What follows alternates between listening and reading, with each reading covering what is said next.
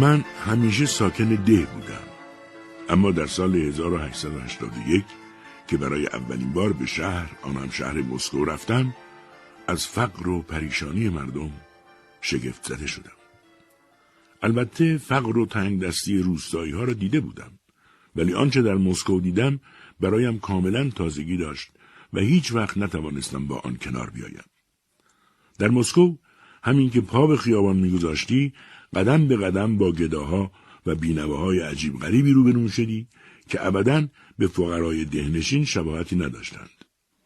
توی ده گداها و فقرا معمولا کیسهای به دوش دارند و از این خانه به آن خانه می روند و چیزی برای خوردن طلب می کنند. اما توی شهر گداها در گوشه کنجی میستند مستقیم توی چشمای آدم نگاه می کنند و فقط پول می خواهند. اگر هم ایستاده باشند و در حال حرکت باشند جلو هر کس که می‌رسند دست دراز می کنند و با التماس می‌گویند کمک کنید. البته منظورشان از کمک فقط پول نقد است. هر کدامشان هم با ترفند و شگردی خاص ترحم انسان را برمیانگیزند. در مسکو فقیری را دیدم که خانواده آبرومندی داشت. او پیرمردی بود. معمولا آرام راه می‌رفت. اما به عمد گاهی از پای راست و گاهی از پای چپ میلنگید. وقتی با تو روبرو شد یک جوری روی یکی از پایش خم می‌شد که به نظرت می‌رسید دارد سلام می‌کند. اگر بیستید که ببینید چه می‌خواهد و چه می‌گوید کلاهش را روی سرش بر میدارد تعظیم کوتاهی می‌کند و پول می‌خواهد اگر توجهی نکنید و راهتان را بی ادامه دهید سعی می کند بهتان نزدیک شود و بفهماند که واقعا به پول شما احتیاج دارد. اگر شما محل نگذارید و توجهی به حرفایش نکنید بلافاصله اخ می کند رو برمیگرداند و به یک رهگذر دیگر نزدیک می شود. من از خودم میپرسیدم اینها چرا راه دیگری برای به دست آوردن پول در پیش نمی‌گیرند گرچه بالاخره فهمیدم ولی در حقیقت زندگی این گروه همیشه برایم معما بوده یک روز وقتی داشتم از یکی از خیابانهای مسکو رد می شدم پاسبانی را دیدم که داشت یکی از این گده ها را به زور سوار درشکه می کرد. پرسیدم جرم این بابا چیه سرکار؟ جواب داد گدایی مگه گدایی ممنوعه؟ گمون می‌کنم اینطور باشه. درشکه راه افتاد و رفت. من هم با درشکه دیگری تقریبش کردم تا ببینم گدایی بدبخت را به کجا می‌برد. قصد داشتم بدانم آیا واقعا گدایی ممنوع است و اگر هست حد منع آن تا کجاست. با تمام کوششی که به کار بردم بالاخره نتوانسته بودم بفهمم چطور می شود یکی از افراد بشر را من کرد که از هم نوع خودش تقاضای کمک نکند. اصلا نمی توانستم باور کنم که با وجود انبوه گداها در مسکو منع گدایی عملی باشد. بالاخره درشکه حامل پاسبان و گدای دستگیر شده روبروی یک کلانتری ایستاد و آنها پیاده شدند. من هم به درشگران دستور دادم کمی دورتر بایستند. پیاده شدم و تند رفتم داخل کلانتری و دیدم آن پاسبان گدای بیچاره را برده جلوی در اتاق رئیس و منتظر است برود تو. تا در باز شد رفتم توی اتاق رئیس. رئیس شمشیری به کمر و شلاقی به دست داشت و مثل یک مجسمه پشت میز نشسته بود. پاسمان منتظر بود که این رئیس اجازه ورود بدهد و بیاید تو. من که بدون اجازه رفته بودم تو سوال کردم این فقیر رو برای چی گرفتن جناب؟ خیلی جدی نگاهم کرد. با تعجب که چطور به خودم اجازه دادم بدون اجازه وارد اتاقش بشوم پرسید جناب عالی؟ نویسندم بفرمایید امرتون. می‌خواستم ببینم این مرد فقیر رو معمورتون برای چی دستگیر کرده؟ کمی نگاهم کرد. با لحن جدی پرسید کجای این موضوع به شما مربوط میشه آقای نویسنده؟ گفتم ما وقتی کتابی می‌نویسیم برای امثال شما و بچه هاتون باید واقعیت ها رو بنویسیم. گفت از بالا دستور دادن جلبشون کنیم. همین. لابد دلیلی برای این کار دارن که دستور دادن. اگه اصرار دارید بدونید برید از خودشون بپرسید. چیزی نداشتم بگویم. معذرت خواستم و بیرون آمدم. پاسبان که صحبتهای ما را شنیده بود دنبالم آمد و وقتی ایستادم تا ببینم حرفش چیست گفت این کار لازمه آقا چون اگه جلبشون نکنیم زیادتر میشن شما هم به این کارا دخالت نکن ما اونا رو از اینجا به کانون کار می‌بریم تا یاد بگیرن که باید کار کنن و پول در بیارن. به این هم چیزی نداشتم بگویم. از کلانتری بیرون آمدم و دنبال کار خود رفتم. آنچه که نمی توانستم پیش خودم توجیه کنم این بود که اگر قرار بر این شده گداها را بگیرند پس چرا هنوز عدهای از آنها آزاد هستند و همچنان گدایی می کنند؟ یعنی گدایی بعضی از آنها قانونی است و گدایی بعضی ها غیر قانونی؟ یا اینکه تعدادشان آنقدر زیاد شده که نمی توانند همه را بگیرند و هر چقدر هم بگیرند باز هم عده دیگری سر می‌رسند. توی مسکو انواع و اقسام گداها را می‌شد دید. عدهای از آنها منحصرا از راه گدایی زندگی می‌کردند. دسته دیگر بودند که فقیر واقعی به نظر می آمدند. به این معنی که به قصد معینی از روستا و شهرستان به مسکو آمده بودند. بعد که دیده بودند کار نیست و مختصر پولشان هم ته کشیده و دیگر قدرت بازگشت ندارند ناچار شدند دست به گدایی بزنند. بالاخره شکم که این چیزها حالیش نیست. باید آن را سیر کرد. عده دیگری هم بودند که بر اثر حریقی تصادفی یا هر چیز دیگری مثل ضعف و بیماری و پیری از هستی ساقط شدند و مجبور بودند گدایی کنند. اما یک دسته گدا هم بودند کاملا صحیح و سالم و همه کاری می توانستند بکنند ولی هیچ کاری نمی کردند و گدایی می کردند. آنچه که بیشتر از همه مورد توجه من واقع شده بود همین گداهای سالم بودند. من برای معالجه به مسکو آمده بودم. به دستور دکتر روزها به جنگل می رفتم. آنجا می دیدم که ادهی با زحمت چوب اره می کنند و پول در می آورند. آنها در مقابل کار طاقت فرسای چوب بری فقط روزی چهل تا پنجاه کپک مزد می گرفتند. تازه قسمتی از آن را هم پسنداز می کردند. برای همین وقتی توی خیابان ها می دیدم ادهی که از همه جهت سالم بودند دارند گدایی می کنند تعجب می کردند و به فکر فرو می رفتم.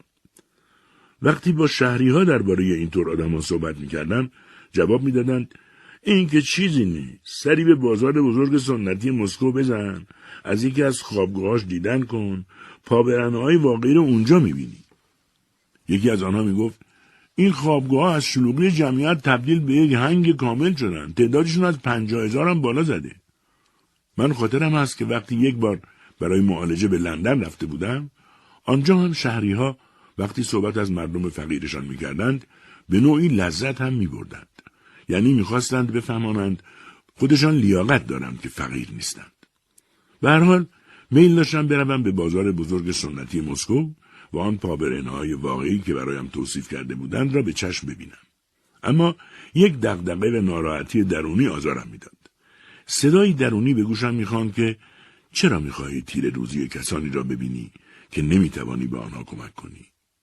صدای دیگری هم تنین میانداخت نه تو فعلا در این شهر سکونت داری و نویسنده هم هستی همانطور که زیبایی و عظمت زندگی را می‌بینی باید نظری هم به دردها و زخمهایش بیاندازی. بالاخره در یک روز یخبندان دسامبر وقتی که باد سردی میوزید به سوی بازار بزرگ روان شدم. ساعت چهار بعد از ظهر بود. از همان لحظه ای که پا به خیابان اصلی بازار گذاشتم با اشخاصی روبرو شدم که از هاشان مرض و ناخوشی میبارید. لباس های عجیب به تن داشتند که معلوم بود برای اندام آنها دوخته نشده و از یک جای آن را به دست آوردند. جوراب و کفششان از لباسشان عجیبتر بود. هرچه به مرکز بازار نزدیکتر می شدن به تعداد این قبیل آدم ها افزوده می شد. آنچه مخصوصا مرا تحت تأثیر قرار می‌داد تحقیر و تنفری بود که این بینواها نسبت به اطرافیان خود نشان می‌دادند. آنها با لباس موسک و عجیبشان بی قید و فارغ از منظره حیرت آوری که پیش چشم دیگران می ساختند با آرامش تمام راه می رفتند و بخور و نمیری به دست می آوردند.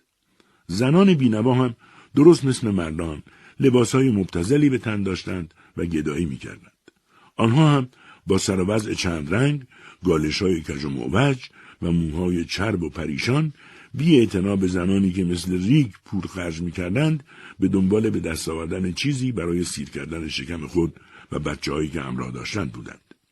من به دنبال آنها راه می رفتم و نگاهشان می کردم. حتی به زاغهایشان هم رفتم. گاهی که با یکی از آنها هم صحبت می شدم تا پی به علت کارشان ببرم دقیقا حس می کردم که دلشان می خواهد بگویند تو متعلق به دنیای دیگری هستی. اینجا چه می‌کنی؟ کیستی؟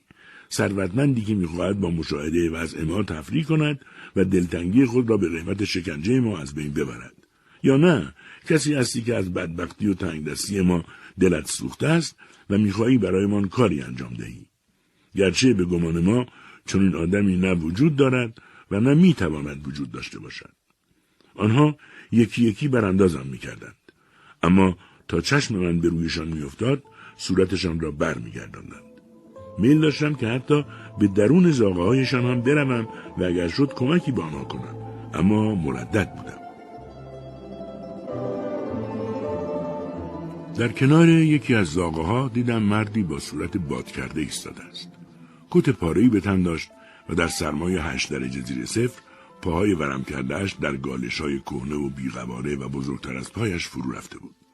برای سومین یا چهارمین بار که چشمایمان به هم دوخته شد حس کردم خود به خود زمینه گفتگو فراهم شده. پس کنارش ایستادم و سیگاری به او تعارف کردم. آن را گرفت و سری تکان داد.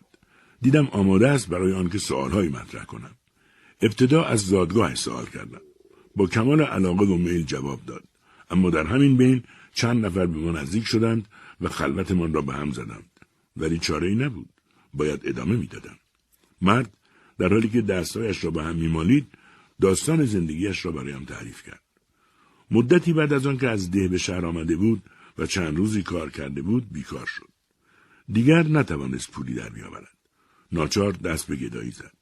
وقتی از گدایی هم پول آنچنانی در نیاورد چون گداها زیاد شده بودند و در نتیجه درآمد هر کدامشان کم شده بود دوروبر کافه ها و رستوران ها پرسه زد با خوردنان ها و تهمانده های غذای مشتریان که در سطل زباله انداخته می‌شد جو کرد و روز به روز ضعیفتر و فقیرتر شد بقیه کسانی هم که دوروبر ما جمع شده بودند سرگذشتی مشابه داشتند موجوداتی بیقواره و عجیب القلقه که همه لباسهای پاره به تن داشتند و پاهایشان در کفشای مندرس و بیپاشنهای فرو رفته بود. به یکی از آنها سکه دادم. دیگران محاصره هم کردند و چون تعدادشان زیاد بود قوقای عجیبی در گرفت. همه چشمانشان را به صورتم دوخته بودند و با نگاه التماس می‌کردند. تأثیری که رنج، استراب و شرمساری بر سیمایشان رسم کرده بود منظره دقتآور و ناراحت کننده داشت. حدود 20 روب موجودی خود را میانشان تقسیم کردم. برایشان دست تکان دادم و می‌خواستم دور شوم ولی مگر می‌شد تعدادشان لحظه به لحظه بیشتر شد و هر کدام دستی دراز کرده بود و من نمی‌دانستم با دهها دست دراز شده چه کار کنم. بالاخره هر طور بود خودم را از لابلای آنها بیرون کشیدم و نجات پیدا کردم. وقتی به سوی خانه می‌رفتم مانند کسی که گناهی مرتکب شده باشد احساس بد و آزارنده ای داشتم. وقتی به خانه رسیدم پس از عبور از پلکان مفروش به کفشکن رفتم. پالتو پوستم را بیرون آوردم و برای صرف شام پشت میز قرار گرفتم. دو پیشخدمت با لباس رسمی و کراوات و دستکش سفید شامی که از پنج نوع خوراک لذیذ تشکیل شده بود روی میز گذاشتند. من نه تنها با روح و قلب بلکه با تمام وجود خود احساس می کردم همه آن سفسته ها و گفته هایی که شنیده یا خوانده بودم جز مشتی لاتائل و گفته بیمعنی چیزی نبودند. آن شب احساسات خود را با دوستی در میان گذاشتم. پس از شنیدن سخنانم با لحنی آمیخته به شوخی پاسخ داد که این اوضاع نتیجه بسیار طبیعی زندگی در شهرهای بزرگ است. تأکید کرد که تأثیر من از دیدن این مناظر فقط زایده خوی نویسندگی و مخصوصا زندگی دور از شهر است و گفت که پدیده فقر چیز تازه ای نیست تا بوده همین بوده و بودنش هم طبیعی است چون فقر با تمدن کنونی پیوند دارد و از نتایج غیرقابل اجتناب آن است نه تنها در مسکو که در لندن و همه شهرهای مدرن جهان هم وضع به همین منوال است با گفته دوستم سخت مخالفت کردم در رد اظهاراتش به قدری حرارت نشان دادم که زنم از اتاق خود به سوی ما دوید و ماجرا را پرسید. به خاطر میآورم که بی اراده بر سر دوستم فریاد زدم و با بیانی آمیخته با خشم و عصبانیت در حالی که دستها را به شدت حرکت می‌دادم گفتم نه نمیشه اینطور زندگی کرد این طور زندگی غیر قابل تحمله آن وقت آنها به من نصیحت کردند از تندی و خشونت پرهیز کنم. ملامتم کردند که چرا نمی‌توانم با آرامش و متانت مقصود خود را به دیگران بفهمانم. به علاوه ثابت کردند وجود عدهای فقیر در مسکو نمی‌تواند مستمسکی باشد که به کمک آن زندگی را بر خانواده و اطرافیان خیش تلخ و زهرالود کنم. این استدلال را قبول کردم و چیزی نگفتم. اما قلبا حس کردم که خشمم چندان بیپایه و دلیل نیست. پس از همان لحظه زندگی شهری که تا آن وقت برایم کمی ارزش داشت همان یک ذره را هم از دست داد و سیمایی نفرت انگیز به خود گرفت. لذات و تجملات شهر که دستابی بر آنها را یک زمان ایدئال خود می‌دانستم به صورت شکنجه تحمل ناپذیری درآمد. کوشش می‌کردم در اعماق قلبم دلیلی برای تبرعه زندگی لوکس و مجلل خود بیابم. اما ممکن نبود که بدون احساس خشم و تنفر سالن زیبای منزل خود و دوستانم میز نهارخوری پر از اغذیه لذیذ کالسکه زیبا مغازه های لوکس تئاتر و کلوپا را ببینم نمی توانستم فراموش کنم که در کنار این شکوه و جلال ساکنان آن زاغه ها هم زندگی می کنند و از گرسنگی، سرما و حقارت شکنجه می شوند. ممکن نبود این فکر را از مغز خود بیرون کنم که این دو نوع زندگی با هم بستگی دارند و دومی نتیجه و زایده بسیار طبیعی اولی است. این استنتاج و طرز تفکر به همان صورت که از ابتدا در من پدید آمده بود تا پایان بدون تغییر و تحول در اعماق و زوایای روحم باقی ماند. با هر یک از دوستان در این باره صحبت می کردم همه آنها همان چیزی را می گفتند که زنم می گفت. تصدیق می کردم که من آدمی هستم خیلی حساس و مهربان و در اثر همین حساسیت از مشاهده آن مردمان بینوا متأثر شدم. با کمال سادگی این سخنان را باور کردم. از آن روز به بعد به جای ندامت و سرزنش که در خود احساس می کردم ناگهان حالت جدیدی در درونم حس کردم.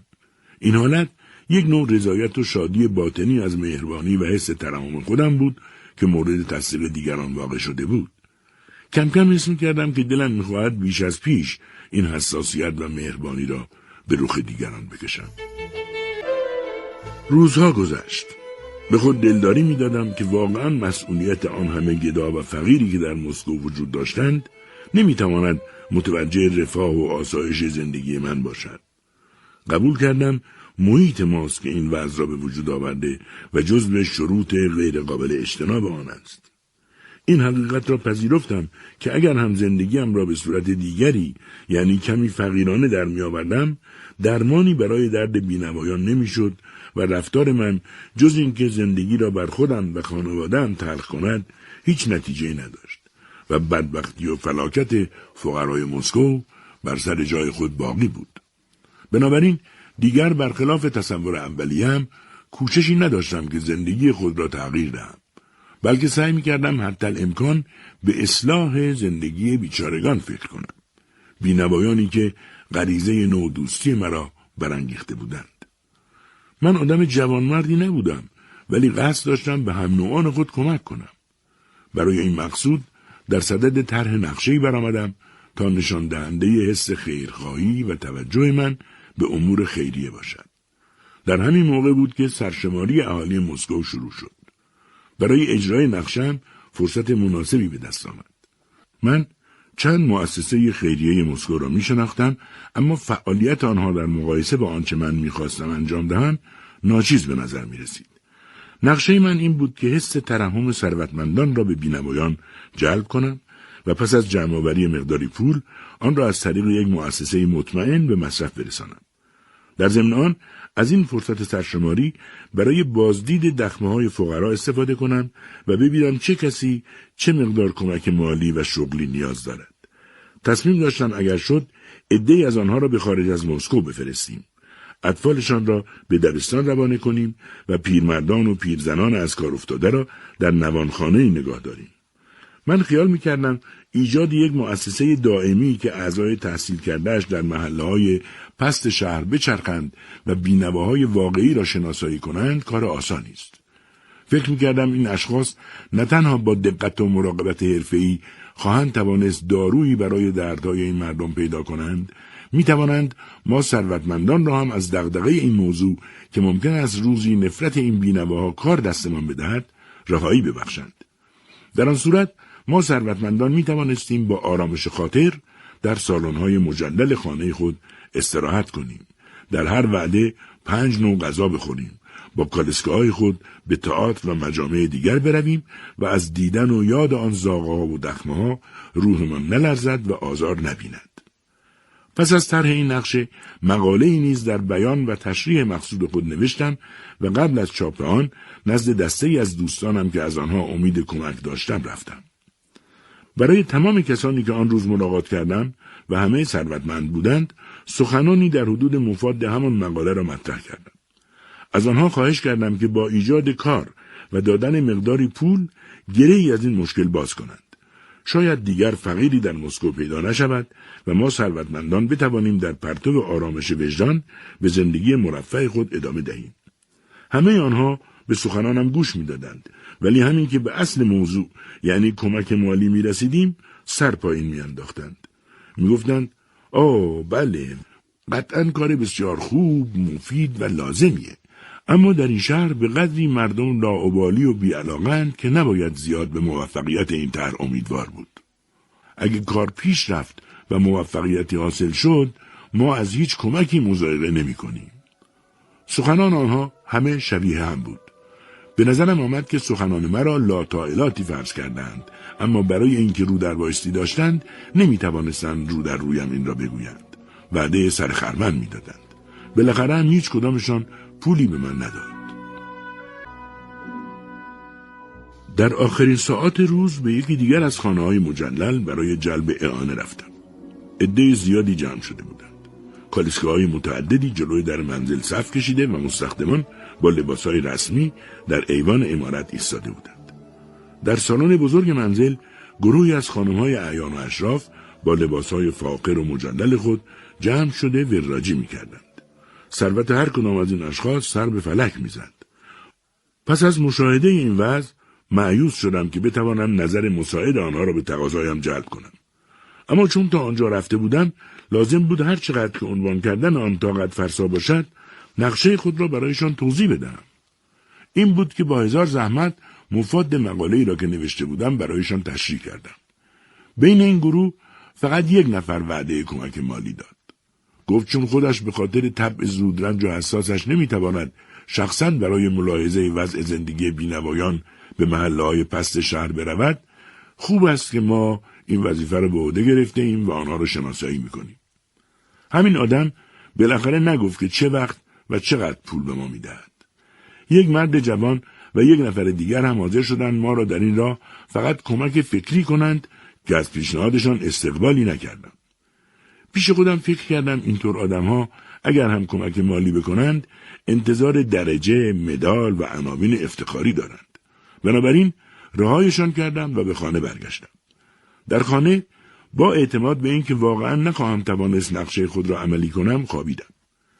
کم کم متقاعد شده بودم که در رفت آمدهای امروز خود مرتکب حرکات مزهک و بیمعنایی شدم. چه بسا خیلی ها پشت سرم مسخره کرده باشند. اما این فکرها باعث شد که تصمیم بگیرم هیچ مانعی در راه نقشه دلسردم نکند. کاری بود که آن را شروع کرده بودم و باید دنبالش می‌کردم.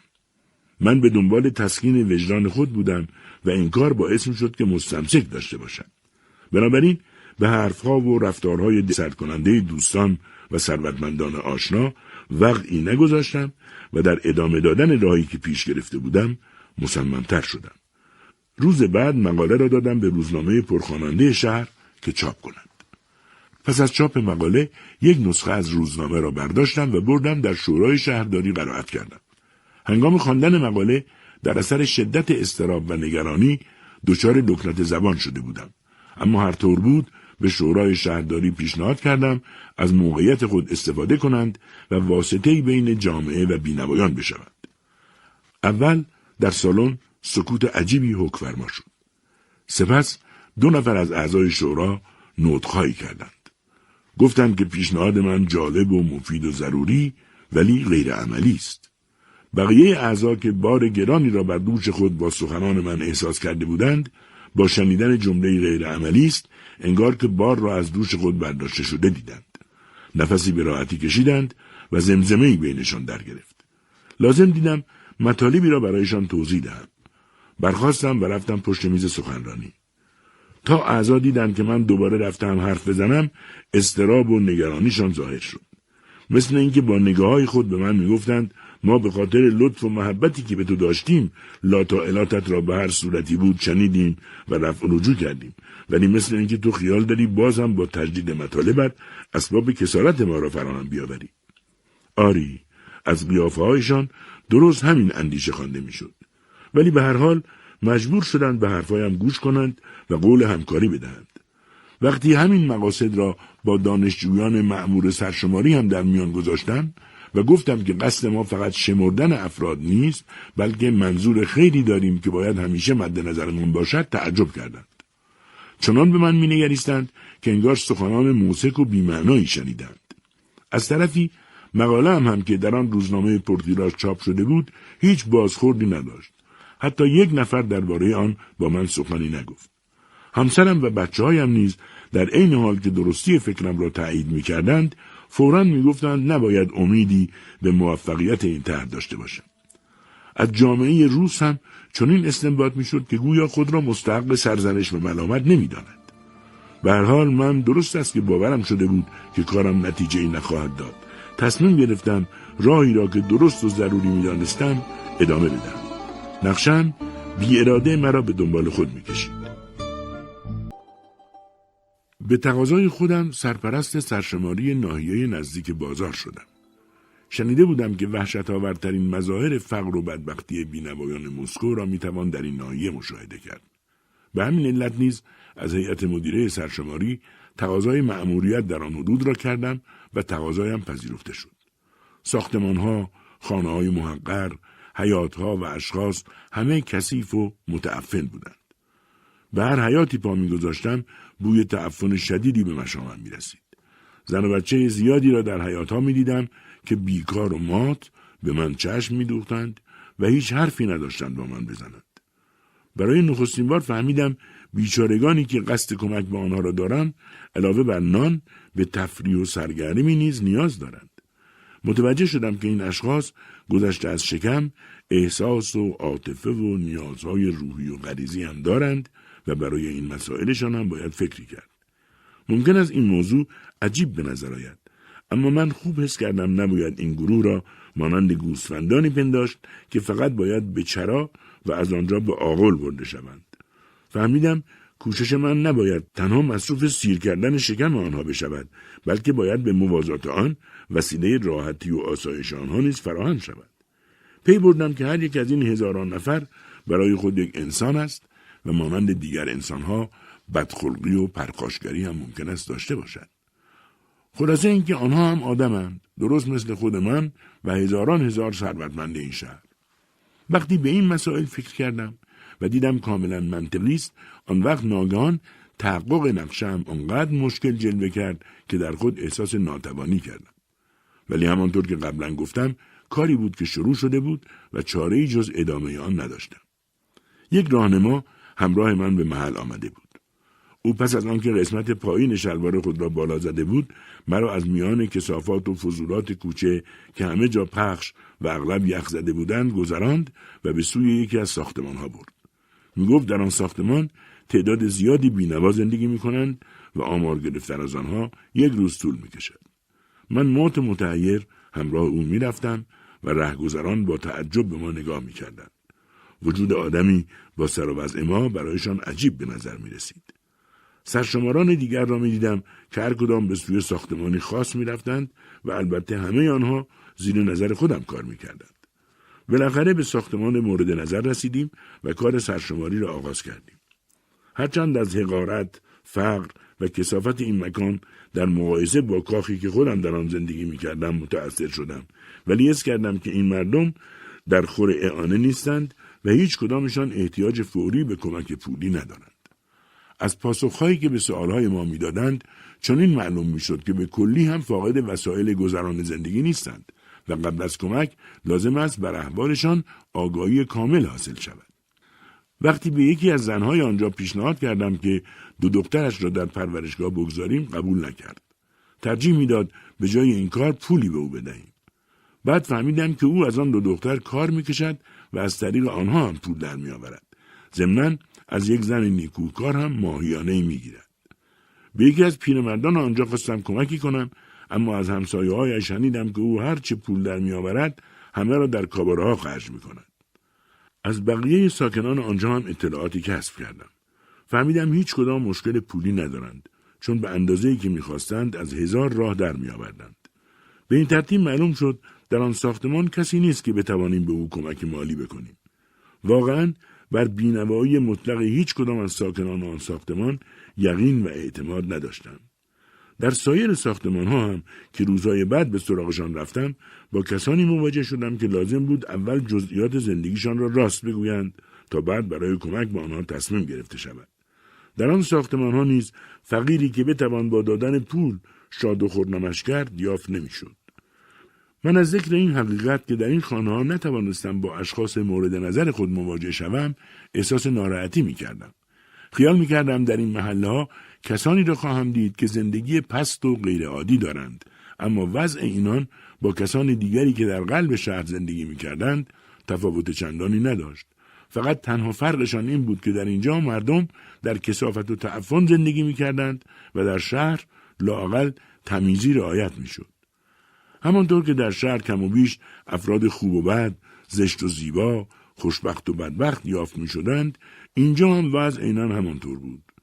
این عده کسانی بودند که بدبختی و بینواییشان زاییده مقتضیات و عوامل خارجی نبود.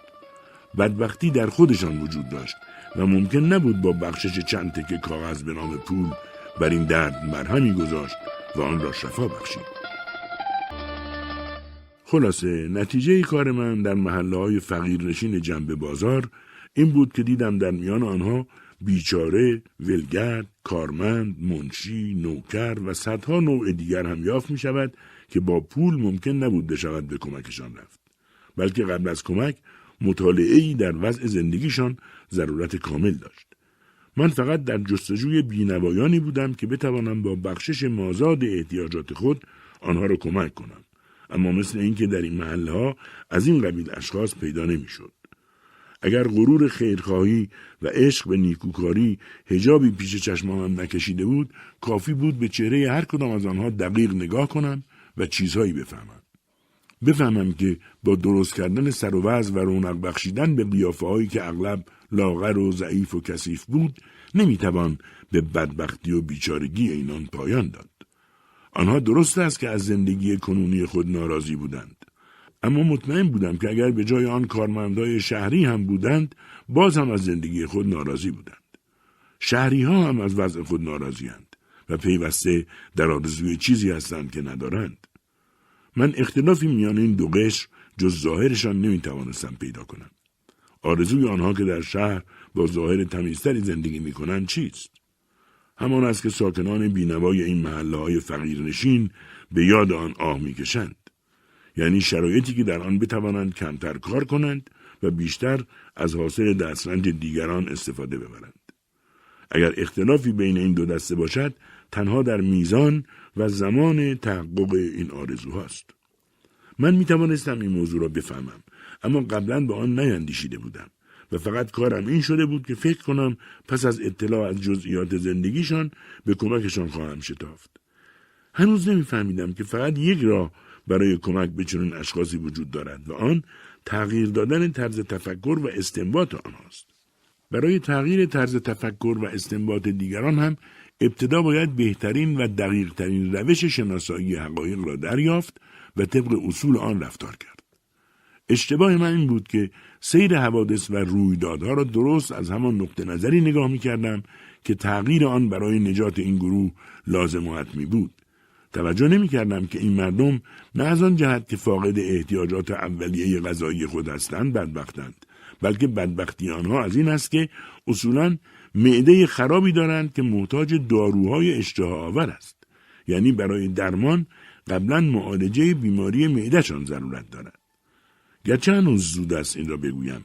اما اشاره کنم که هرچند به هیچ کدام از اشخاصی که نامشان را در کتابچه هم یادداشت کردم نتوانستم کمک کنم لااقل توانستم برای تنی چند از آنها هرچی آرزو داشتند و امکان داشت با به دست آوردن آن بی نیاز بشوند انجام دادم.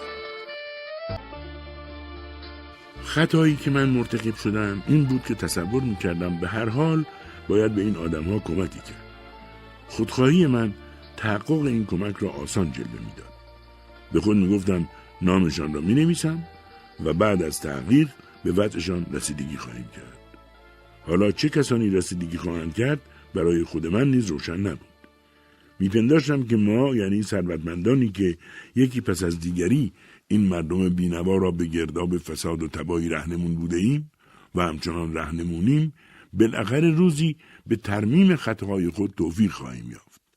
در صورتی که در روبرو شدن با تعداد روزافزون آنها بیپایگی این تصور باطل آشکار می‌شد می‌دیدم که اغلب آنها از کار کردن فرار می کنند و گدایی را راحت ترین کار و بهترین راه درآمد می دانند. چه کسی می تواند و خواهد توانست تفکر و قضاوت این موجودات را تغییر دهد؟ در میان خود ما ثروتمندان هم کسانی که زندگی فعال و پرکار را ارزنده تر از یک حیات راحت و بینتیجه بدانند در کجا می توان یافت؟ چه کسانی در میان ما مردان کاردان و فعال را ارزش می نهند و گرامی می دارند. اگر به این نکته اندیشیده بودم در میافتم که نه من و نه هیچ یک از کسانی که می شناختم به درمان این بیماری قادر نبودیم و نیستیم. اینان در زندگی خود چیز ناپسند و زشتی نمی‌دیدند. می‌دیدند که دیگران تغییرشان می کنند و گاهی ناسزا هم می‌گویند. ولی نمی توانستند علت این تغییر و تنفر را دریابند. اغلب آنها فکر می‌کردند ما با سوء نیت به سراغشان می‌رویم. اما در این میان یک پسر بچه دوازده ساله به اسم سریوژا خیلی توجهم را جلب کرد. تصمیم گرفتم لااقل او را به طور جدی و فوری از آن دخمه متعفن و کثیف نجات بدهم کودکی باهوش و جسور بود و صمیمانه دلم به حالش سوخت سابقا نزد کفاشی کار می‌کرد اما پس از آن که کفاش مرد بیکار شد پدر و مادری هم نداشت. بی سر و سامان بود. حالا داستان نیکوکاری خودم را در حق این کودک بیان می کنم. شما خواهید دید که تا چه پایه روش من در ایفای نقش یک آدم نیکوکار خطا و نادرست بوده. سریوژا را به خانه بردم و در آشپزخانه به کار واداشتم. البته نمی توانستم این بچه شپشو را در کنار فرزندان خودم جای بدهم. ولی گمان می‌کردم همین که او را زیر دست آشپزمان گذاشتم احسان و محبت را در حقش به سرحد کمال رساندم. سریوژا نزدیک هشت روز نزد ما ماند. در تمام این مدت من بیش از دو بار با او سخن نگفتم. ولی از آشپز شنیدم که او نمی‌تواند راحت زندگی کند، غذای خوب بخورد و لباس مناسب بپوشد. بعدم فهمیدم فرار کرده و با یک دسته کولی همراه شده. وقتی رفتم او را ببینم و برگردانم رو نشان نداد و فرار کرد. اگر از روز اول به طرز زندگی خود و محیط زندگی سریوژا توجه کرده بودم قطعا پی می بردم که او تربیتی غلط یافته چون آنچه که فرا گرفته بود این بود که می توان بدون انجام دادن کار و تحمل رنج و زحمت پول درآورد و زندگی کرد بنابراین کار کردن زیر دست آشپز برایش سخت من او را در خانه خود نگاه داشته بودم و خیال می‌کردم با این کار او را غرق احسان خود کردم و رفته رفته به سوی اصلاح و درستی هدایت خواهد شد. اما او در خانه من چه آموخته بود و چه دیده بود؟ فرزندان خود من که تقریبا همسال او بودند نه تنها کاری انجام نمی‌دادند بلکه همه چیز به وسیله نوکر و خدمتکار برایشان آماده و مهیا می‌شد. آنها هم کاری جزی نداشتند که فرزندان خودم را می‌گویم هر چرا در اطراف خود می‌بینند کثیف و بیمصرف کنند. شکمشان را با غذاهای لذیذ و گوارا بپرورند. ظروف را با بیاحتیاطی تمام بشکنند. و غذایی را که برای آن طفل بینوا سریوژا خوراکی شاهانه بود جلوی سگشان بریزند. آنچه این طفل بیچاره در خانه من میآموخت این بود یعنی باید کاری انجام نداد و در عوض خوب خورد خوب آشامید و سرخوش خوردن بود البته او این را نمی‌فهمید که بچه های مثل بچه های من نه تنها در حال حاضر کار نمی کنند بلکه در آینده نیز به کمک مدرکی که با پول من خواهند گرفت حداقل کار را در مقابل حداکثر استفاده از مزایای زندگی انجام خواهند داد.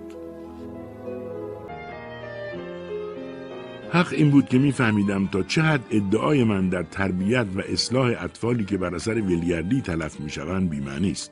زیرا خود من نیز بچههایم را در خانه به همین شیوه لاعبالیگری و بیهودگی و مفتخوری در شرایط یک زندگی مجلل و لوکس پرورش می‌دهم. در حین سرشماری از این گونه افراد به مطلب تأثیرانگیز دیگری نیز برخورده بودم. وضع اطفال در آن خانه ها واقعا خجالت آور بود. اکثر بچه ها را والدینشان یا حتی بیگانه هایی که به گدایی رو آورده بودند با خود به خیابان ها می بردند تا دلسوزی و ترحم مردم را به خود جلب کنند. تجربه سریوژا به من نشان داد که کمک به آنها غیر ممکن و اصولا با روش من در زندگی متناقض است. زمانی که سریوژا در خانه هم زندگی می کرد به خوبی متوجه بودم که سعی می کنم وضع زندگی خود و بچه هایم را از نظرش پنهان کنم. حس می کردم با سرمشقی که از زندگی خود و خانواده هم به او می‌دهم هر گونه کوششی که در راه هدایت او به سوی یک زندگی فعال و پرثمر به کار ببرم بیهوده است.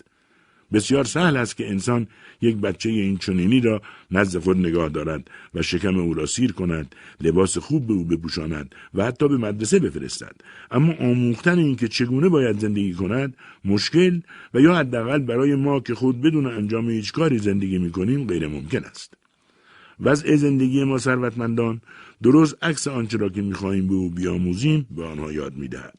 وقتی دیدم سریوژا آن راحتی را که برایش فراهم آورده بودم رها کرد و رفت نه تنها ناراحت نشدم که راضی هم بودم. دیگر نه آن شفقت و ترحم بیحد را که طی این مدت به من دست داده بود حس می کردم و نه آن تنفری را که نسبت به وضعیت خودمان داشتم. حالا دیگر با علاقه وافری میل داشتم نقشه خود را که همان کمک به درماندگان بود اجرا کنم ثانیا تا حدی حس نودوستی برخی ثروتمندان را تحریک کرده بودم و گروهی هم به من قول مساعدت و کمک مالی داده بودند. در ضمن امیدوار بودم این دسته یا آن دسته اظهار نظری و مشورتی از من بخواهند. طی مدتی کمتر از یک ماه در حدود صد نامه از فقرا یا اگر بشود گفت با سوادهای فقیر دریافت کرده بودم. چند تا از نامه ها را خواندم و بقیه را بی جواب گذاشتم چون کمک به هیچ کدام برایم امکان نداشت. از مطالعه این تقاضاها معلوم می شد که نمی توانم احتیاجات فراوان این گروه را تأمین کنم. از طرفی در مورد کسانی از ثروتمندان که قول کمک به من را داده بودند وضع اسفباری پیش آمد یعنی از میان تمام کسانی که وعده کمک پولی داده بودند و حتی میزان آن را هم تعیین کرده بودند حتی یک نفر پیدا نشد که یک روبل برایم بفرستند فقط دانشجویانی که برای سرشماری زیر دستم کار می‌کردند از محل پولی که بابت کارشان دریافت کرده بودند در حدود ده روبل به من دادند. بنابراین به جای ده هزار روبل که قرار بود ثروتمندان برای ریشهکن کردن فقر و برانداختن فسادی که صدها و هزارها انسان را در چنگال خود میفشرد مجبور بودم به همان پولی که خودم بین این و آن پخش کرده بودم اکتفا کنم به علاوه ده روبل دانشجویان و 20 روبل دیگر که از طرف انجمن شهرداری برای اداره امور سرشماری پرداخته شده بود. اینها پیش من مانده بود و نمی‌دانستم آن را چگونه قسمت کنم چون بالاخره کار سرشماری تمام شده بود. یک روز قبل از عزیمت بده برای اینکه تکلیف سی هفت روبل باقی مانده در جیبم را معلوم کنم بار دیگر به یکی از ساختمان های محل تجمع فقرا رفتم.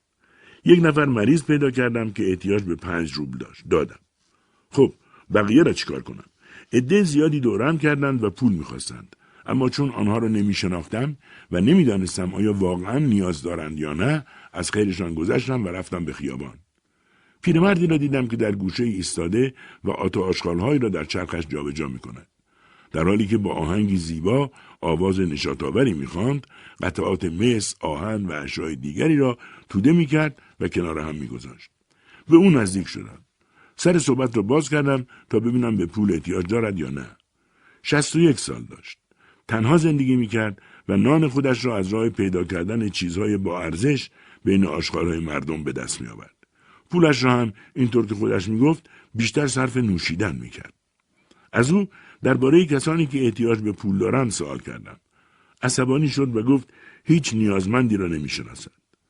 پنج کپک به او دادم که آن را با خوشحالی گرفت و به سوی نوشگاه دوید هم به قهوه رفتم و با کمک صاحب آنجا که مرد شریفی بود چند مستحق پیدا کردیم و بقیه پولها بینشان تقسیم شد. به این ترتیب بود که بحران و رنج نیکوکاری من به پایان رسید و با خیال راحت رهسپار ده شدم. پزشک معالجم اجازه داده بود ادامه درمانم را در همان ده که محل واقعی سکونتم و درآمدم بود بگذرانم. نیکخواهی و نیکوکاری من مانند دودی به هوا رفت و برای همیشه ناپدید شد. اما سیر تأثیرات و افکاری که در روح من برانگیخته شده بود نه تنها از میان نرفت بلکه بیش از پیش نیرو گرفت. در ده نیز با بینوایان تماس داشتم. ولی چون به خودم قول دادم که همیشه سریع و راستگو باشم باید اعتراف کنم که برای آنها هم نتوانستم کار مهمی انجام دهم. مخصوصا آنها که برای خودم کار می‌کردند. گاهی حاجتشان به قدری ناچیز بود که همان کار اندک و مزد اندکتر برایشان کافی بود و بیشتر نمی‌خواستند. همین خصلت آنها باعث شده بود که محیطی آمیخته با محبت و همبستگی در مزرعم ایجاد بشود. من هیچگاه نابرابری شرایط زندگی خودم با آنها را حس نمی کردم و آزار نمی دیدم. وقتی هم برای درمان به شهر رفتم و تصمیم گرفتم که طی مدت معالجه کاری خیرخواهانه صورت دهم امید داشتم که وضع من با دیگران همینطور باشد. ولی در شهر با بدبختی و فقری که کمتر جنبه حقیقت داشت روبرو شده بودم. طوری که انسان خیرخواه نمی‌دانست چطور باید با آنها رفتار کند. می‌خواستم مقاله‌ای درباره مشاهدات و علت ترک اقدامات خود بنویسم و اصول مقاله اولی را که منتشر کرده بودم دوباره تایید و تکرار کنم. می‌خواستم بیعلاقگی اجتماع را به این امر حیاتی متذکر شوم و نشان دهم چه عللی باعث ریشه گرفتن فقر در شهرها شده و چه کاری باید برای مبارزه با آن کرد. ولی هر کار می‌کردم دستم به نوشتن نمی‌رفت. نمی‌دانستم اصولا اثری دارد یا نه. چاپ مقاله اول و بیمهری خوانندگان نسبت به آن دلسردم کرده بود.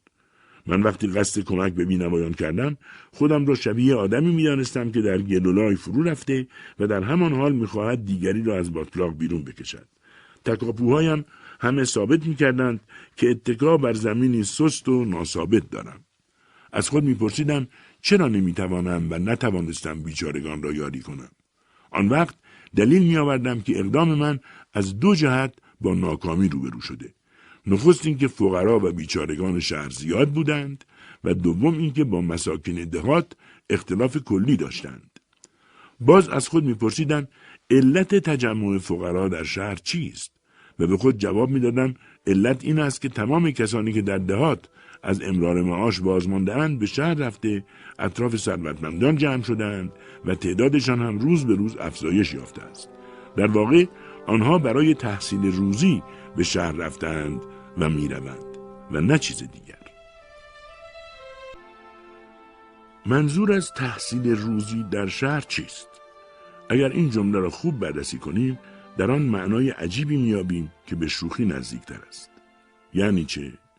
چگونه ممکن است کسی در دهات یعنی آنجا که مرکز ثروتهای زمینی و بیابانی، چمنزارها، مزارع گندم و وفور چارپایان است چیزی برای صد جو پیدا نکند و برای معاش به شهر برود. یعنی به جایی که در زمین آن جز سنگ و خاک چیزی نمی‌توان یافت. با صدها و هزارها نفر در این باره صحبت کردم و همه یک جواب می‌دادند. این اشخاص فقط برای تحصیل روزی به مسکو می آیند. همان که خودم هم به آن رسیده بودم. اما در مسکو نه کسی چیزی می کارد و نه محصولی برمیدارد. ولی با وجود این مردمش در رفاه و آسایش زندگی می کنند و دائم هم پول برای رفاه و آسایششان خرج می شود. بنابراین طبیعی است سهمی از این پول هم به کسانی که کارهای سنگین و کثیف اینها را رفع رجوع می کنند برسد. اغلب با برخی از آگاهان که صحبت می کردم اعتقاد داشتند که حجوم روستایان به شهر از جهتی در اثر اجبار و ناچاری است و از جهتی هم ارادی و اختیاری است چون تجمل و زیبایی شهر ناخداگاه آنان را به سوی خود می کشد. زیبایی و طرق سهل به دست آوردن پول مختصر برای رفع حاجات روزمره زندگی آنقدر در شهر گسترده است که روستایی را به سوی خود می‌کشد تمرکز ثروت در شهرها و انتقال آن از دست تولید کنندگان به دست کسانی که چیزی تولید نمی کنند علت اساسی این مهاجرت هاست. در سراسر روسیه و حتی در تمام دنیا وضع روستاییان و شهری ها به همان صورتی است که در مسکو وجود دارد. این را تحقیق کردم. ثروت تولید کنندگان واقعی به دست تجار، مالکان بزرگ، صنعتگران و غیره میافتد. این گروه نیز برای استفاده از این ثروت باید در شهر سکونت داشته باشند. ادهی هم باید وجود داشته باشند که کارهای سخت اینان را انجام دهند. خلاصه کنم آنها میآیند تا کارگر حمام و گارسون رستوران ثروتمندان و درشگران آنها باشند.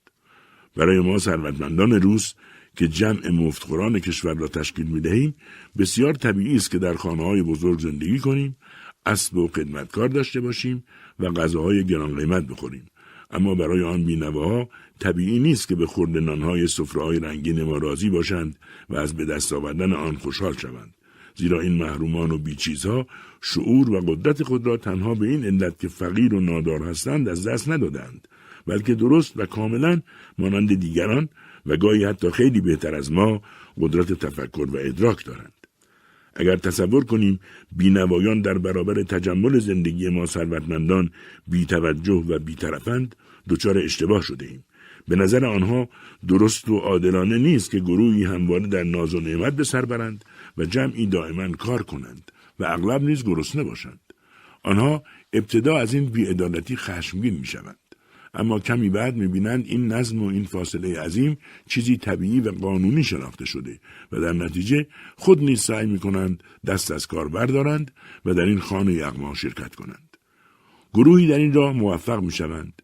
جمعی به مقصود نزدیک می‌شوند اما اکثریت آنها قبل از رسیدن به سرمنزل مقصود از پا میافتند و چون خوی کار کردن را نیز از دست دادند به سوی دزدی و فساد و کارهای خلاف و برخی گدایی روی میآورند فقط کافی است به اطراف خود بنگریم آنگاه از این حقیقت وحشتآور آگاهی مییابیم که دیگران یعنی آنها که ما می‌خواهیم به کمکشان بشتابیم نه در اثر مشاهده کارخانه ها و کارگاه هایی که اشیاء تجملی ما را تهیه می کنند بلکه با پیروی از روش زندگی ما و سرمشقی که این طرز زیستن در مقابل آنها می‌گذارد به وادی فساد و فقر کشانده می شود. من در حالی که به عمق مسئله فقر در شهرها و خصوصیات و مظاهر آن آشنا و آگاه شدم دریافتم اساسی ترین علت به وجود آورنده این پدیده شوم آن است که من و امثال من هوایج اولیه دهنشینان را از کفشان میرباییم و در شهر به مصرف میرسانیم.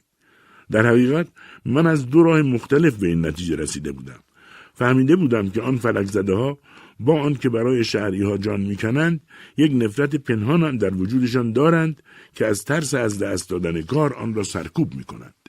در این میان به درویی دچار می‌شوند و صمیمیت و رو راست بودن خود را از دست می‌دهند. مجبورند همیشه تظاهر به راضی بودن از اوضاع کنند تا لغمشان را از دست ندهند. یکی از علل ناکامیابی من هم در کمک به آنها همین عدم صمیمیت و نبود یک رنگی در آنها بود. چون مرا نه به مسابه یک انسان بلکه مانند ابزار و وسیله می دیدند. همین نزدیک شدن به آنها را برایم مشکل می کرد. البته شاید من در این راه از کاردانی و مهارت لازم برخوردار نبودم ولی در اینکه آنها فاقد محبت و صمیمیت بودند حرفی نبود چگونه می‌توان به کسی که واقعیت و حقیقت زندگیش را از انسان پنهان می کند کمک کرد کار به جایی رسیده بود که این آخری ها حتی به آنان ناسزا می گفتند. اما یک روز حرفای آدم دنیا دیده و با تجربه به نام سایتیف که به خانه خواهرم رفت آمد داشت علت واقعی عدم توفیقم را آشکار کرد. زمانی که سایتیف را ملاقات کردم هنوز در اوج اوهام و افکار باطل خود بودم. گفتم که او را در منزل خواهرم دیدم. خواهرم سوالهایی درباره پیشرفت نقشم می‌کرد که به آنها جواب می‌دادم. طبق معمول مانند کسانی که به کار خود اطمینان دارند با شدت و حرارت از نقشن و نتیجه مطلوبی که از آن به دست خواهد آمد سخن می‌گفتند. دائما تکرار می‌کردم که ما یتیمان و پیرمردان را حمایت خواهیم کرد و دهقانانی را که بر اثر اقامت در مسکو از هستی ساقط شدهاند کمک کرده به سوی قریهشان گسیل خواهیم داشت. داد سخن می‌دادم که ما باید برای ترک فساد راه را به رویشان هموار کنیم و اگر در این کارها موفق شویم دیگر هیچ آدم بدبختی پیدا نخواهد شد. خواهرم گفته های مرا با رضایت و شادی گوش می‌داد. هنگام صحبت اغلب به سایتیف نگاه می کردم و چون از وارستگی او و اهمیتی که برای نیکی و احسان قائل بود آگاه بودم انتظار می کشیدم سخنانم را تصدیق و تایید کند. مخصوصا دقت می کردم که گفتههایم را خوب دریابد. او بی حرکت و در میان پالتو پوست خود که مانند اغلب مهمانها در اتاقم آن را همچنان پوشیده بود روی صندلی نشسته بود و حرکتی نمی‌کرد. به نظر می رسید توجهی به حرفهای ما ندارد و سرگرم افکار خودش است. وقتی از گفتار خسته شدم بالاخره جرأت کردم و نظرش را درباره بیاناتم خواستم. گفت اون چی شما گفتید بیمعنی و عبس بود. پرسیدم چرا؟ با اعتمادی راسخ گفت چون فایده ای از اون حاصل نمیشه. اعتراض کنان گفتن چطور فایده نداره؟ آیا انجین من کرده که فقیر گرسنه ای رو سیر کنیم؟ نه نه ولی تو گرسنه ای رو سیر نمی کنی. فقط گردش می کنی تا اگه شخصی تقاضای 20 کپک پول کرد به او بدی. آیا فکر می کنی با این پول به او کمک واقعی کردی؟ نه نه باید بدونی که اون چه اون احتیاج داره کمک معنویه نه کمک مادی. در صورتی که تو به او پول میدی تا هرچه زودتر از دستش راحت بشی. نه آقای سایتیف اینطور نیست. ما می‌خوایم علت اساسی فقر اونها رو مورد مطالعه قرار بدیم. بعد یا با پول و یا پیدا کردن کار بهشون کمک کنیم. اینطوری نمیشه کسی رو کمک کرد. پس چطوری میشه؟ یعنی بذاریم از گرسنگی هلاک بشن؟ چرا هلاک بشن؟ مگه عدهشون خیلی زیاده؟ من به این امید که اظهار نظرش بر اثر عدم اطلاع از تعداد بینوایان مسکو است گفتم عدهشون؟ مگه شما تعداد اونا رو نمی‌دونید؟ پس براتون میگم توی مسکو تقریبا 20 هزار نفر گرسنه وجود داره. در شهرهای دیگه مثل پترزبورگ هم خیلی بیشتر از این هاست تبسم کرد و گفت 20 هزار نفر در مسکو؟ خب در تمام روسیه به نظر شما چند خانواده اینطوری وجود داره؟ یه میلیون میشه؟ چه ربطی داره؟ ما فقط درباره بینوای مسکو صحبت می‌کنیم. خیلی ربط داره. شما اگه می‌خواید کمک ریشه ای بکنید باید به فکر همه باشید. مثلا کاری کنید که همه ثروتمندان هر کدوم یکی دو تا از اونها رو به خونشون بیارن و ازشون نگهداری کنن. اگه تعداد این بینواها ده برابر این هم باشه اونقدر ثروتمند هست که همشون جا بشن. همه با هم غذا بخورن با هم زندگی کنن حرف بزنن. دستگیری واقعی اینه. بقیه حرفا مفت و بیمعنیه. این سخنان ساده در من مؤثر افتادند و آنها را تصدیق کردم. از آن روز به بعد هرچه بیشتر به بینوایان نزدیکتر می شدم اهمیت و ارزش حرفهای سایتیف را بهتر درک می کردم. کدام آدم سنگدل می تواند در میان کسانی که شکمشان خالی است پنج نوع غذای گوناگون صرف کند؟ هیچ کس این جرأت را ندارد. پس برای اینکه شخص بتواند در میان گرسنگان بهتر بخورد چاره ای ندارد جز اینکه خودش را از چشم آنها پنهان کند. این همان کاری است که ما ثروتمندان اغلب آن را انجام می‌دهیم. وقتی به اوضاع زندگی خودمان فکر کردم دیدم تصادفی نیست که نزدیک شدن ما به بینمایان مشکل است. ما زندگی خود را طوری ترتیب داده ایم که این فاصله همیشه وجود داشته باشد. همچنین متوجه شدم که آنچه ما برای خود راحتی می‌دانیم بستگی لایتغیری با شکاف دائمی و عمیق بین ما و فقرا دارد. ما در خوراک خوردن، لباس پوشیدن، مسکن و بالاخره در تعلیم و تربیت فقط یک روش را میجوییم و آن جدایی و تمایز از تیر بختان است. هرچه بیشتر با فقرا آشنا می شدم درباره کمک به آنها تزلزل بیشتری اسم می کردم. آنها را روز به روز ناراضیتر و تیر بختر می یافتم. بدون اینکه میزان پولی که دریافت می کردند بتواند تأثیری در این عدم رضایت داشته باشد. وقتی بینوایی پول بیشتری از من می گرفت باز هم مثل همیشه ناراضی و گرفته از من دور می شد. در این قبیل موارد عموما از قیافه این اشخاص آثار نارضایتی شدید به کنار حتی گاه نوعی کینه و تنفر نسبت به خودم حس کردم. یک روز یکی از آنها پس از اینکه ده روبل از من گرفت بدون تشکر ترکم کرد.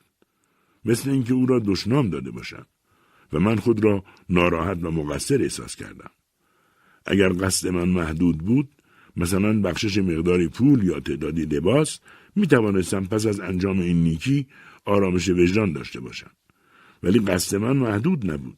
محرک عمل من رنجی بود که مشاهده فقر و بیچارگی بینوایان در من ایجاد می‌کرد. می‌خواستم زندگی آنها نیز مثل زندگی خودم باشد. چون اعتقاد داشتم لذت نیکوکاری را تنها آن وقت می‌توان چشید. اما به هر کس کمک زیادتری می‌کردم او خیلی زود آن را برباد می‌داد و دوباره به سراغم میآمد. چند بار دیگر تکرار می‌کردم ولی هر بار او طبق عادت آنها را به باد می‌داد و میآمد. من نمی‌توانستم چون این کسانی را از خود برانم بلکه مجبور می شدم تا آنجا که دارم با آنها ببخشم. ولی تا کی؟ تا کجا؟ چقدر؟ این را می دانستم که در صورت عقب نشینی عملا نشان می‌دادم که محرک واقعی کارهای من تا کنون نه نوع دوستی بلکه خودنمایی بوده است. پس اگر کمک را قطع می کردم عملا حس نیکخواهی خود را انکار کرده بودم. ولی اشتباه می کردم فقر آنها سیری ناپذیر بود. فقر که نه. بیملاحظگی ندانمکاری فقر فرهنگی نادانی. اغلب میشنیدم پشت سرم می‌گویند این آدم پول خودش رو بی حساب دور میریزه. پولی رو که نتیجه دسترنج و حاصل کار خودش نیست. و این دردآور بود. آنها نمی‌دانستند ثروت من نه از راه های خلاف بلکه مقداری از ارث پدرم و بقیه آن از راه درآمد آثار و کتابهایم جمع شده و دوست داشتم مقداری از آن را برای بینوایان خرج کنم. ولی آنقدر گمراه بودم که این عمل را نیکوکاری می‌دانستم.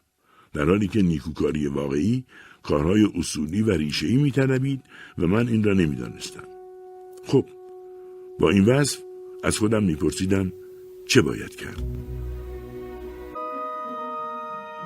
من برای رسیدن به اعتراف به نادانی رنجهای فراوانی متحمل شدم ولی وقتی با آن پی بردم از اشتباه سابق و زندگی خودم که دستخوش این خطای بزرگ شده بود متوحش شدم. متوجه شدم که خودم تا گردن در لجنزاری فرو رفتم و آن وقت می‌خواستم دیگران را از باطلاق بیرون بکشم. اما حقیقت این است که من آرزو دارم همه مردم از گرسنگی و رنج و درد دور باشند و بتوانند زندگی خود را شایسته و طبیعی به سر آورند. این آرزوی من است اما می‌بینم بر اثر ظلم ها، ناروایی ها و هیلگری هایی که خود نیز در آنها شرکت داشته و دارم از زحمتکشان ابتدایی ترین احتیاجاتشان رو بوده می شود. از سوی دیگر بیکارهایی که من نیز در سلک همانها هستم از نتیجه و حاصل کار دیگران استفاده می کنند. هر قدر این هیله بازی ها ماهرانه تر و پیچیده تر باشد استفاده ما از کار دیگران بیشتر. پولی که به دست میآوریم زیادتر و کاری که می‌کنیم کمتر است. من می‌بینم نه دهم از افراد طبقه کارکن طبعا مجبورند برای تأمین زندگی خود کوشش و رنج زیادی متحمل بشوند. اما از طرف دیگر مشاهده می‌کنم که ثروتمندان یا آنها که می‌خواهند ثروتمند بشوند به کمک هیله ها و دسیسه های بیشمار از این اشخاص اولیه ترین هوایج زیستن را میره بایند و ایشان را وادار به تحمل شرایط طاقت فرسایی می کنند. در نتیجه روز به روز برای آنان زندگی رنجاورتر و سختتر می شود. در حالی که زندگی ما یعنی بیکارها و مرفع الحالها از برکت مسابقه ای که در زمینه علوم و صنایع در گرفته و به سوی همین مقصد روان است روز به روز راحتتر و پرشکوتر می شود. با این اوصاف دراستی چه باید کرد؟ زندگی من و ثروتمندان امثال من روز به روز تأمین بیشتری مییابد و به آن پایه رسیده است که در داستانهای قدیمی این چنین زندگی به صورت خواب و خیال آرزو می‌شد یعنی عده بیشماری صاحب روبلهای بینهایت و تغییر ناپذیر هستند و به آنجا رسیدند که نه تنها خود را از قید قانون کار آزاد کردند بلکه می توانند بدون هیچ گونه زحمت اموال دیگران را نیز غصب کنند و کیسه انباشته خود را که مملو از ثروتی افسانه است به فرزندانشان بسپرند. در آسمان خیال مردم اینک به جای ایدئال یک زندگی فعال و توأم با کار آرمان و آرزوی کیسه پر از روبهای کذایی جلوگر است. خود ما یعنی ثروتمندان این وضع را ایجاد می کنیم. بعد برای استفاده به شهرها می رویم که در آنجا چیزی تولید نمی شود بلکه فقط مصرف می شود. کارگران بینوا نیز که به نفع ثروتمند شدن ما به فساد کشیده شدند به دنبال ما به سوی شهر رو می آورند. آنها نیز کم کم شروع به هیلگری می کنند و در این صورت یکی از این دو حالت روی می دهد. یا موفق می شوند و در نتیجه می توانند وضعی برای خود به وجود آورند که به آنها اجازه دهد که کم کار کنند و زیاد پول به دست آورند و یا اگر به این مقصود نرسند هستی خود را از دست می دهند و به گروه بیشمار بینوایانی که گرسنه و تشنه در خیابانها میلولند افزوده می شوند. آری من به آن طبقه از مردم تعلق دارم که دسترنج زحمتکشان را می بایند و در پرتو آن روبلهای افسانه‌ای به دست میآورند که سبب فریفتن بینوایان می شود. روشن است که اگر من واقعا قصد کمک به دیگران را داشته باشم نباید آنان را اقوا کنم یا هستیشان را بایم. ولی با استفاده از هر نوع حیله و تدبیر برای خود وضعی ایجاد کردم که به من اجازه می‌دهد بدون انجام هیچ کاری زندگی کنم و صدها و هزارها انسان را وادارم که برای من زحمت بکشند. من روی دوش یکی از این آدمها سوار می شوم. پشتش را می شکنم، وادارش می کنم که مرا حمل کند و در عین حال که حاضر نیستم از دوشش پایین بیایم برای او دلسوزی می کنم و می گویم تنها آرزویم این است که به هر وسیله‌ای که ممکن باشد زندگی او را اصلاح کنم. در حالی که اگر واقعا بخواهم بینوایان را کمک کنم و از فقر و بدبختی نجاتشان دهم حداقل نباید خود عامل فقر و بیچارگی آنها باشم از طرفی من فقط برای ارزای حوثهای خود به بیچارگانی که در وادی زندگی سرگردان شدهاند یک یا ده یا صد روبل می‌دهم و در همان حال به نابودی کسانی که هنوز کاملا از هستی ساقط نشدهاند کمک و آنان را در بدبختی و فساد قوتبر می‌کنم. مگر من یعنی کسی که می‌خواهد از دیگران دستگیری کند که هستم؟ نزدیک ظهر پس از گذراندن یک شب در مجالس آنچنانی خسته و کوفته از خواب برمیخیزم گروهی باید به حضورم بیایند و خدماتی انجام دهند تا کاملا سرحال بیایم بعد نهاری متشکل از انواع و اقسام خوردنی و نوشیدنی برایم آماده می کنند تا من کمی فقط کمی از آنها را شاید بتوانم میل کنم. آن وقت ادعا می کنم که در صدد اصلاح زندگی کسانی هستم که ساعت پنج صبح از خواب بلند می شوند و تا آخر شب کار می کنند آن هم در مقابل چقدر مزد شبها هم روی چند قطعه تخته میخوابند و هنوز خوابشان نبرده باید دوباره برخیزند و بروند شخ بزنند درو کنند تبر به دست بگیرند خیاطی کنند درشکه ببندند و تاقه پارچه جابجا کنند. این اشخاص از لحاظ نیروی جسمانی و ارادی از لحاظ شغل و قناعتی که در زندگی دارند هزار مرتبه بر من و امثال من برتری دارند. بنابراین چه احساسی جز خجلت می‌توانم در برابر آنها داشته باشم ضعیفترین آنها صد بار از من پرکارتر و زحمتکشتر است. اگر به بیلان کار او و نسبت بین آنچه در مقابل آن کار می‌گیرد و آنچه که پس می‌دهد توجه کنیم می‌بینیم هزار مرتبه بر بیلان کار من برتری دارد. آن وقت من می‌خواهم به این آدم کمک کنم. واقعا کدام یک از ما مستحق کمک هستیم؟ من جز یک توفیلی بیش نیستم توفیلی که برای هیچ کاری خوب نیست کسی است که فقط در یک شرایط استثنایی یعنی در شرایطی که هزارها انسان دیگر برای حفظ زندگی بیحاصل او کار و کوشش کنند می‌تواند زندگی کند من مانند شته هستم که برگهای درخت را فاسد می کند و با این حال مدعی است که عامل رشد و سلامت گیاه است. اساسا زندگی من چگونه میگذرد؟ می‌خورم، حرف می‌زنم، میشنوم، تفریح می‌کنم، دوباره می‌خورم و بعد میخوابم. این است کار روزانم که جز آن به کار دیگری قادر نیستم. اما برای این طور زندگی کردن لازم است از صبح سرایدارها، موژیکها، آشپز، پیشخدمت، درشکچی و رخشوی کار کنند و برای من زحمت بکشند. البته زحمات اشخاص دیگر مانند کسانی که وسایل و اشیای آشپزخانه را فراهم می کنند و دیگر چیزها را می آورند به کنار. این مردم در تمام روز رنج می‌برند و زحمت می‌کشند تا من بتوانم صحبت کنم، تفریح کنم، بخورم و بخوابم و آن وقت من بیچاره فکر می‌کردم که می‌توانم همین اشخاص را که به من نان و خوراک می‌دهند کمک کنم. تعجب در این است که اصولا چگونه این اندیشه خام در مغز من جایگزین شده بود. چگونه می‌خواستم مقدار کمی از پولی را که نتیجه زحمت و رنج خودم نبود به آنان بدهم و توقع تقدیر هم داشته باشم. ما نظریه دادن پول به حاجتمندان بدون انتظار پاداش را هیچگاه در نظر نمی‌گیریم. پولمان زیاد است ولی همه آن را حق خود میداریم و دلمان نمیآید همان یک مقدار کم را هم به دیگری بدهیم مگر آنکه تقدیری مراسمی صورت بگیرد و همه ما را ببینند امروز پس از گذشت قرنها غارت و غصب اموال دیگران که شاید امروزه شکل آن تغییر کرده است ولی عملا هنوز هم در کمال شدت جاری است و جاری خواهد بود پول متراکم به اعتراف تمام جهانیان نماینده ظلم و جور است محصول کار شخصی در این پول جزء بسیار کوچکی از تمام آن که حاصل انواع جنایت هاست می باشد. اگر بگوییم که امروز میزان ثروت نماینده مقدار کاری است که مالک آن انجام داده یا اشتباه می کنیم و یا آگاهانه و با علم بر علت دروغ می گوییم. فقط ممکن است به این مسئله دو جواب داد. یا این پدیده صحیح است و باید اینطور باشد و یا صحیح نیست. من می توانم بگویم که بهترین شخص و بیزررترین مردمم. ولی به اصل موضوع که بنگریم می‌بینیم اصولا روش زندگی من خود نوعی هیده و تزویر است. چون هر ماه وقتی سیاهه عواید و منافع سرشارم را برایم میآورند آنها را با دقت تمام در صندوقم می‌گذارم و به هیچ وجه نمی‌توانم کسی را که در راه این عواید حتی جان خود را نیز از دست داده است ببینم. آن وقت فکر می‌کنم ضررم به هیچ کس نرسیده و نمی‌رسد و ایمان دارم که پولم نماینده و شاخص کاری است که انجام دادهام. این عجیب نیست؟